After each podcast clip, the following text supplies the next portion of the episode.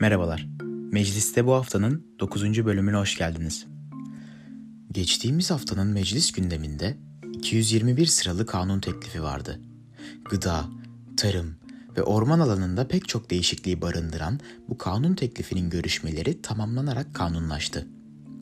Referandum ekibi olarak incelediğimiz bu teklifte öne çıkan değişiklikleri özetliyoruz.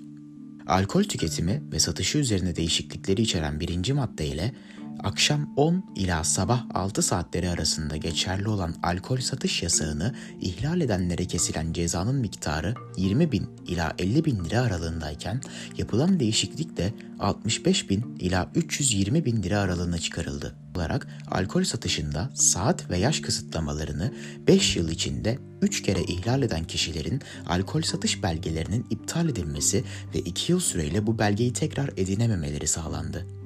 Teklifin bir diğer maddesiyle yapılan değişiklikle tarım arazilerinin kullanımına dair yasaklar geliyor. Amacı dışında kullanılarak tarım arazisi üzerine inşa edilen binalara yıkım cezası ve yüksek idari para cezalarının uygulanması ise yapılan değişikliğin en öne çıkan noktalarından. Orman sınırları dışında kalan ve sahipli araziler içinde bulunan ekim ve dikim yoluyla yetiştirilen her nevi ağaç topluluğunun orman sayılmayacağı doğrultusundaki değişiklik kanun haline getirildi.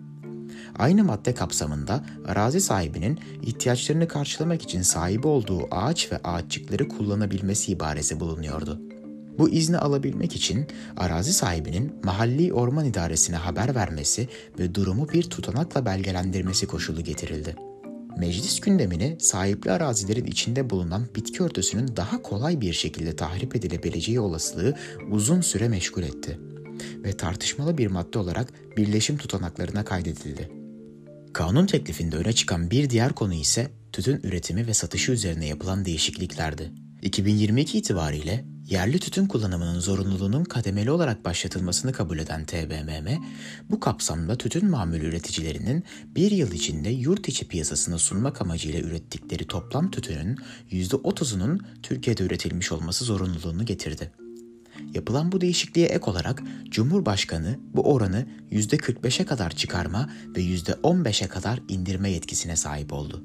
Tütün piyasasını etkileyen bir diğer değişiklik ise tütün, tütün mamulleri ve alkollü içki satışları için gereken yetki belgesinin kapsamının genişletilerek makaron, yaprak sigara kağıdı, sigara filtresi ve saf alkol üretim, satış ve sunum faaliyetlerini kapsayıcı hale gelmesiydi.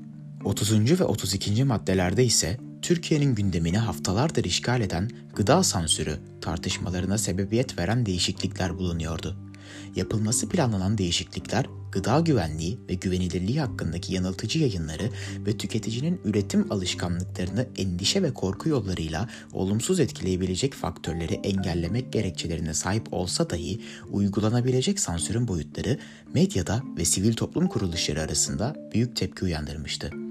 Nitekim bu tepkilerin sonucunda maddeler geri çekildi. Adalet ve Kalkınma Partisi ve Milliyetçi Hareket Partisi ittifakının ortak çalışmaları sonucunda hazırlanmış 221 sıralı kanun teklifine TBMM'de bulunan muhalefet partilerin tepkileri ise şu şekildeydi. 221 sıra sayılı kanun teklifinin işçinin sorunlarını çözmekten uzak olduğunu iddia eden ana muhalefet partisi Cumhuriyet Halk Partisi, çıkaracağımız kanunlar kanun teklifleriyle gelen kanunlar çiftçiye, üreticiye, halka ve topluma dönük olmalıdır. Bu kanun teklifinin açıkçası çiftçinin temel sorunlarına getirebileceği iyi bir çözüm olmadığı gibi iktidarın şu felsefesini de çok net onaylıyor. Biz ürettirmeyeceğiz, ithalata devam edeceğiz. Eleştirisiyle bahsi geçen teklife destek vermedi. Muhalefet sıralarının bir diğer parçası olan Halkların Demokratik Partisi ise yapılan değişikliklere Judy'de Gabar'da yakılan ormanların niye söndürülmediğini, halk bu ormanları söndürmek için seferber olduğunda bu insanların niye engellendiğini konuşmadan yeni ormanlık alanların çoğaltılmasını konuşamayacağız sözleriyle teklife destek vermediklerini belirtti. Kanun teklifine destek vermeyen bir diğer parti olan İyi Parti ise Adalet ve Kalkınma Partisi'nin hükümet olduğu yıllarda tarım sektörünü başarılı bir şekilde yönetemediği, hatta üretime zarar verdiği eleştirisini mecliste şu sözlerle duyurdu. 2002 yılında Adalet ve Kalkınma Partisi iktidara geldiğinde tarım sektöründe istihdam edilen kişi sayısı 7 milyon 458 bin kişi iken 2020 yılında bu sayı 4 milyona düşmüş. Yani bu 3 milyondan fazla kişi köyde istihdam yaptığı alanı terk etmiş, sosyal problemlerinin de sırtına yüklemiş, kente göç etmiş.